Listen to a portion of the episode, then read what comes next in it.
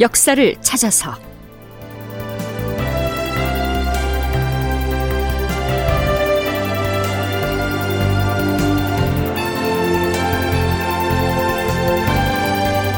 제구백오십삼 편 울산에서 승전부가 날아오긴 했으나. 극본 이상남, 연출 최홍준.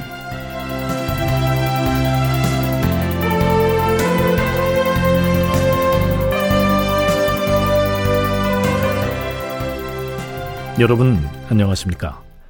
역사를 찾아서의 김석환입니다. 지금부터는 서기 천오백구십칠 년 십이월 말에서 이듬해인 천오백구십팔 년 일월 사이에 치열하게 벌어졌던 울산성 전투를 짚어보겠습니다. 여기에서 말하는 울산성은 일본군이 지금의 울산광역시 학성공원 자리에 해당하는 도산에다가 수축한 성이었기 때문에 도산성이라고도 부릅니다. 따라서 문헌에 따라서 거기에서 벌어졌던 싸움을 울산성 전투라고 기록하기도 하고 혹은 도산성 전투라고 일컫기도 합니다. 여기에서는 일단 울산성 전투 이렇게 부르겠습니다. 울산성 전투에 관한 첫 보고가 조정에 올라온 것은 그해 십이월 이십팔일이었습니다. 제독 마귀의 접반사 장훈익과 도원수 권율 그리고 경리 양호의 접반사 이덕형이 장계를 올렸다. 실록에 이렇게 기술되어 있는 것으로 봐서 울산성 전투를 지휘한 명나라의 양대 지휘관인 마귀와 양호의 수행원 두 사람, 그리고 조선군으로서 명나라군과 합동작전을 수행했던 권율이 함께 올린 보고서인 듯합니다. 참고로 실록에서는 명나라군의 편제를 좌협, 우협, 중협을 합해서 삼협으로 편성되어 있는 것으로 적고 있는데요, 공격 방향을 세 갈래로 나눈 각각의 부대다 이렇게 이해하면 될 것 같습니다. 전하, 이달 이십삼일 새벽에 삼협의 중국군이 일시에 경주로부터 세 방면으로 나누어 전진하여 싸웁니다. 날이 밝을 무렵에 좌협의 선봉에 바로 울산에 있는 외적 소굴로 이르렀는데 한참 싸우다가 패한 것처럼 물러서서 유인을 한 다음에 크게 결전을 벌여 싸웁니다. 그 전투에서 외적 오백여 명의 수급을 베고 왜군 장수 한 명을 생포하여 싸웁니다. 그자를 여러 차례 신문을 하였는데 가등 정정은 서생포에 가 있다고 하여 싸웁니다. 성 바깥에 설치한 적군의 장막은 모두 불에 탔고 나머지 적군은 성 안의 토굴로 도망쳐 들어가 싸웁니다. 어느 사이에 날이 저물어 오는 데다 중국의 절강 출신 군사들이 아직 도착하지 못했기 때문에 일단 포위를 풀고 병사들을 휴식시켰다가 다음날 새벽에 소탕하기로 하여 싸웁니다. 경리 양호와 제동 마귀의 부대가 적의 군영으로부터 한 마장쯤 떨어진 곳에 함께 주둔하여 싸웁니다. 그 두 중국 장수는 각각 적군으로부터 노획한 수급과 소와 말과 무기 등을 따로따로 진열을 해놓았는데 신도 따라가서 구경하여 싸웁니다. 그런데 성 안에 있던 왜적들은... 울산성 전투의 첫 승전보가 이렇게 전해지는데요, 전장에서 부랴부랴 적어 올렸기 때문에 전투의 전개 과정을 자세히 담고 있진 못합니다.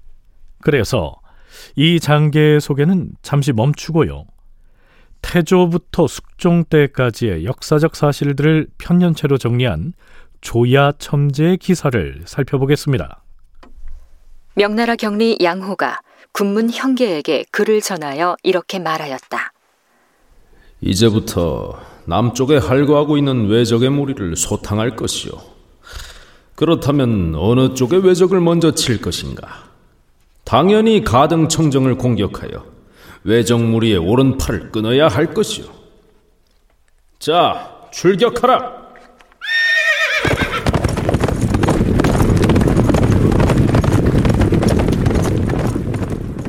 양호는 제동 마귀와 함께 대군을 이끌고 충청도의 조리영에 이르렀는데, 나는 경상도로 진격할 것이다. 중협의 대장은 군사를 이끌고 의령으로 가고, 좌협 대장과 우협 대장은 전라도의 왜군들이 경상도로 진입하지 못하도록 전라, 경상, 중간 지점에서 적을 차단하라. 그리고 삼협대장은 조선 군사들과 함께 천안, 전주, 남원을 거쳐서 순천 쪽으로 돌아서 오라. 도중에 북을 요란하게 울려서 그곳을 공격할 것처럼 하여 소서 행장을 견제한 다음에 경상도로 오도록 하라. 이게 무슨 얘기냐면요, 당시 가토기요마사는 울산 쪽에 진주하고 있었고 고니시유키 나가는 전라도 순천의 외성에 포진하고 있었죠. 그런데 명나라 경리 양호가 가토기요마사를 먼저 치려고 한 것은 그가 일본군의 오른팔이나 다름없기 때문이었습니다. 그리고 경리 양호는 제동 마귀와 함께 경상도로 진입하기 전에 다른 부대를 이끄는 장수들에게는 전라도의 남쪽까지 내려가서 마치 순천을 공격할 것처럼 북을 치고 소란을 떨다가 울산 쪽으로 오라고 명하고 있습니다.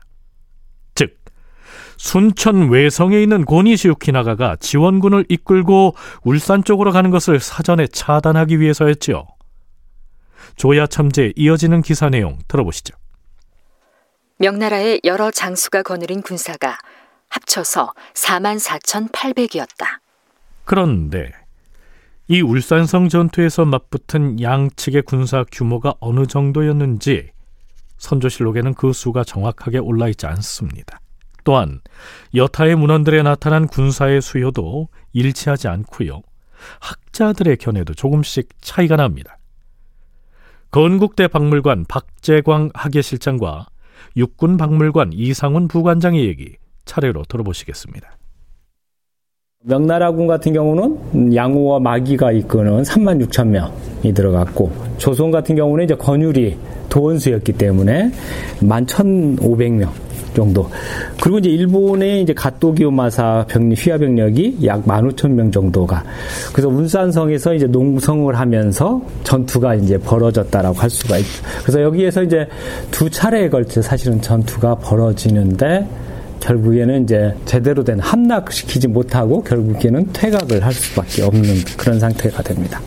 전체가 이제 오만 칠천 명입니다. 그런데 이제 이 중에 명나라가 사만 사천 명. 그리고 이제 여기에 조선도, 충청도, 경상, 좌우도의 군대를 다 걸어 모아서 만 이천오백 명을 동원을 합니다. 그래서 합해서 약 오만 칠천 명의 군대가 울산성을 공격을 하게 됩니다. 울산성은 이때 이제 가토기요마사와 함께 음, 이곳에 이제 성을 쌓던 어, 일본군이 약 만 육천 명 정도가 주둔을 하고 있었어요. 그래서 이들을 이제 치게 되는 것이 어, 십이월 말 일월 초까지의 에, 공격이 되는 것이 이게 일 차 울산성 전투라고 불리는 전투가 되겠습니다. 이상훈 부관장의 견해에 따르자면 군사의 규모가 오만 칠천 대 만 육천이 되기 때문에요, 조명연합군이 절대 유리한 것처럼 보이는데요. 자, 그렇다면 전투의 결과도 조명연합군에게 유리하게 귀결됐을까요? 미리 말하자면 그건 아니었습니다.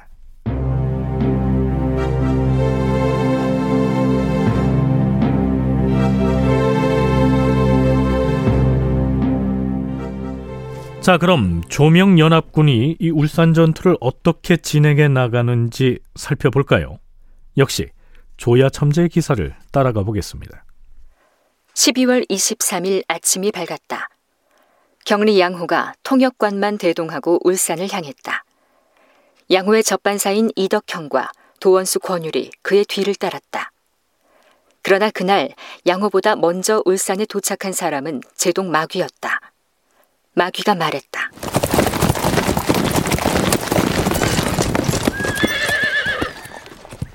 자, 여기서 외적이 있는 진영까지는 거리가 겨우 육십 리에 불과하다.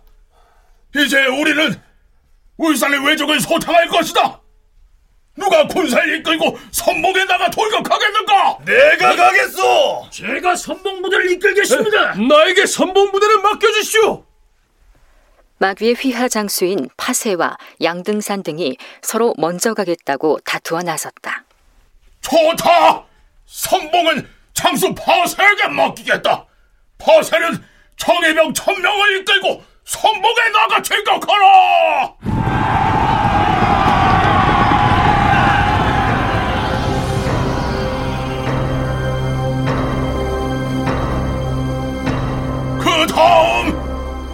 사는 무적의 이 전개병을 거느리고 퇴각하라!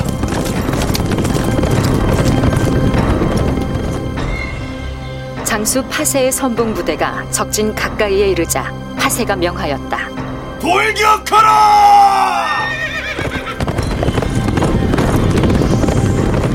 적진을 향하여 활을 쏘아라!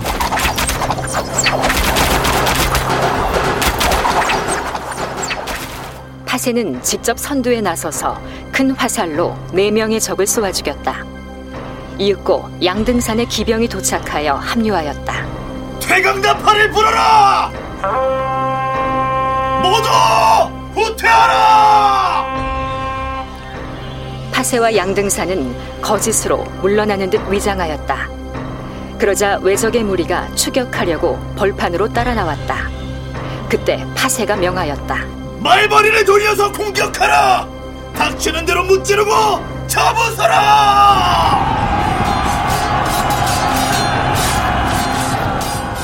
파세와 양등산이 다시 군사를 돌려 돌격을 명하였다.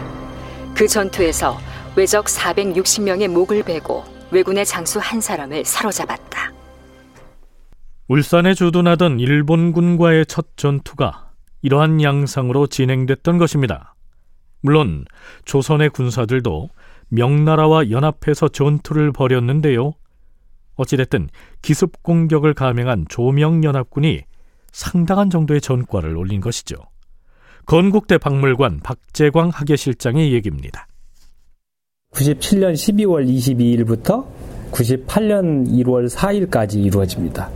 그래서 권율과 마귀가 이제 가토기요마사하고 도산성에서 싸운 전투가 되는 거죠. 그래서 당시에 이제 그 양호 같은 경우에는 도산성의 군정을 탐지하고 난 다음에 직접 마귀한테 이제 공격 명령을 내리게 되는 거고요. 또 이제 돈수 권율 휘하에서 좌병사였던 고원배, 우병사였던 정기룡 등이 함께 이제 공격을 하게 되죠. 뭐 이십삼일에 파세가 지역적인 전투에 승리도 하고 이십사일에 태화강에서 또 조명연합군이 승리하기도 합니다.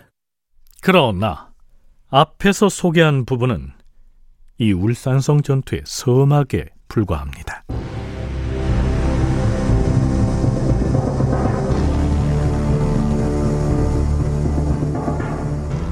울산 전투의 소식이 처음으로 조정에 전해진 날은 십이월 이십팔일이었습니다. 울산 현지에서 실질적인 첫 전투가 있던 날이 이십삼일 날이었으니까요. 이십사일에 장계를 가지고 출발했다고 가정하면 서울까지 나흘이 걸리는 셈이죠. 그 내용 중에 일부는 프로그램 들머리에서 소개했었죠. 하지만 보다 구체적인 승전보가 올라온 것은 그해 섣달 금음날이었습니다. 울산에서 첫 전투를 지휘했던 제동 마귀가 직접 군관을 보내서 전과를 보고한 것입니다. 당연히 선조는 기분이 좋았겠죠. 아마 마귀의 비서쯤 되는 사람인 것 같은데요. 선조는 그 군관을 별전에서 극진하게 맞이합니다. 중국의 여러 대인들이 우리나라 때문에 친히 전장에서 빗발치는 화살을 무릅쓴 탓으로 커다란 공이 이루어져 가고 있으니 그 감격스러움을 견디지 못하겠소이다. 이십삼일 아침나절에 우리 중국 군병이 가등청정이 머물던 군영을 쳐부쉈는데 그날 밤 가등청정이 서생포에서 울산으로 들어왔습니다. 그러나 이십삼일과 이십사일의 싸움에서 군관 두 사람만이 탄환을 맞고 죽었을 뿐 죽은 군병은 모두 합해 삼십 명도 안 됩니다. 이 반면에 백길로 오던 왜적들은 우리 중국 군사들에게 쫓긴 나머지 도중에 배가 뒤집혀 물에 빠져 죽은 자가 수천 명이었으며 앞에서 우리는 이십삼 일의 전황만을 소개했었는데요. 물론 이십사일에도 대대적인 공격을 감행하긴 하지만 수천 명의 일본군이 물에 빠져 죽었다는 말은 좀 과장된 듯합니다. 어찌됐든 마귀가 보낸 군관이 이제 그만 물러가겠다고 하면서 국왕 전하, 저는 지금 요양에 가서 중국의 어서를 뵙고 소식을 전해야 하니 이만 일어나겠습니다. 그러자 선조는 준비했던 예물단자를 그에게 증정합니다. 울산에서 여기까지 먼 길을 달려왔고 더불어 좋은 소식을 가지고 왔으니 보잘것없는 물건으로 남아 정의를 표하오이다. 아이, 좋은 술을 취하도록 마셨는데 또 이처럼 상품까지 받으니 황감합니다. 이 국왕께서 주신 것은 저에게 준 것이 아니라 모두 마제독 덕분이라 여기고 감히 사양하지 않고 받아가겠습니다. 자, 그럼 우리가 서로 교배를 하십시다. 어이구, 아, 교, 교배라니요? 아야, 아닙니다. 저도 예의를 조금은 합니다. 제가 먼저 절을 하겠습니다. 아, 제가 관직이 낮아서 어찌할 바를 모르겠습니다. 자, 교배, 이것은 맞절을 말합니다. 뭐 승전보를 가지고 왔으니까 기쁘기야 하겠지요. 하지만 명나라 장수의 부하에게 도를 넘게 과례를 하는 것 같지 않습니까? 선조는요, 아예 중문 밖에까지 나가서 전송을 하겠다고 나섰지만 그 군관이 한사코 사양을 하는 바람에 별궁 뜰앞까지만 내려와서 배웅을 합니다. 그동안 명나라의 장수들이 일본군과 싸워서 이길 생각은 하지 않고 강화 협상에만 매달리는 바람에 애가 탔던 선조로서는 모처럼 일본군 진영에 선제 공격을 가했고 게다가 승전보까지 전해왔으니 뭐 그가 누군들 최고의 예로서 접대하고 싶었겠죠.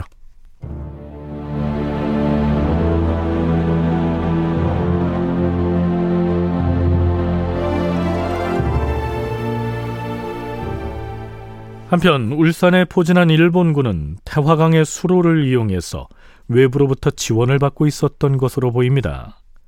연려실 기술에는 조명연합군이 울산에 막 도착한 다음 태화강에 떠있던 선박들을 공격했다는 기록도 보입니다. 그때 외적의 배가 태화강을 드나들거나 혹은 정박해 있었는데 명나라 장수가 수로를 차단하기 위해서 선박들을 공격하게 하였다.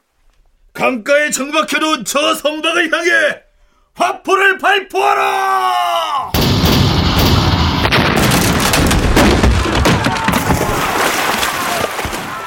중국의 군병들이 화포를 발포하자 적선 한 척이 포탄을 맞고 부서졌다. 그러자 다른 배의 주인이 달려와서 항복하였다. 중국의 장수가 그에게 은을 상으로 주었더니 너도 나도 항복하려고 배를 끌고 오는 자들이 잇따랐다. 어찌됐든 일본군이 예상치 못한 상황에서 조명연합군의 공격이 이루어졌기 때문에 초기에는 일본군이 제원열을 갖추어서 거세게 반격을 해오진 않았던 것으로 보입니다. 자, 그건 그렇고요. 이 울산에서 날아온 승전 소식을 접한 뒤 명나라와 명나라군에 대해서 감사함을 표현하려는 선조의 의뢰는 아직도 끝나지가 않은 것 같습니다. 임금이 세자와 함께 문무백관을 거느리고 궁궐 앞으로 나아가서 중국 황제의 은혜에 대하여 사례를 하였는데 사배 삼고 두례로 예식을 마쳤다. 사배 삼고 두례, 이것은 네 번 절하고 세 번 머리를 조아리는 의식을 일컫습니다. 그러고 나서 선조는 이렇게 말하죠.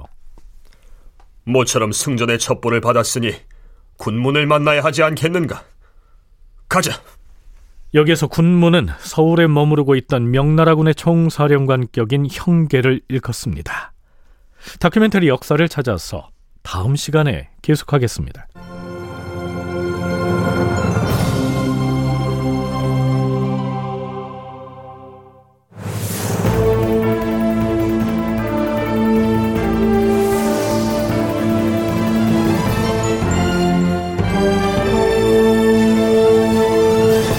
다큐멘터리 역사를 찾아서 제구백오십삼 편 울산에서 승전보가 날아오긴 했으나 이상락 극본 최홍준 연출로 보내드렸습니다.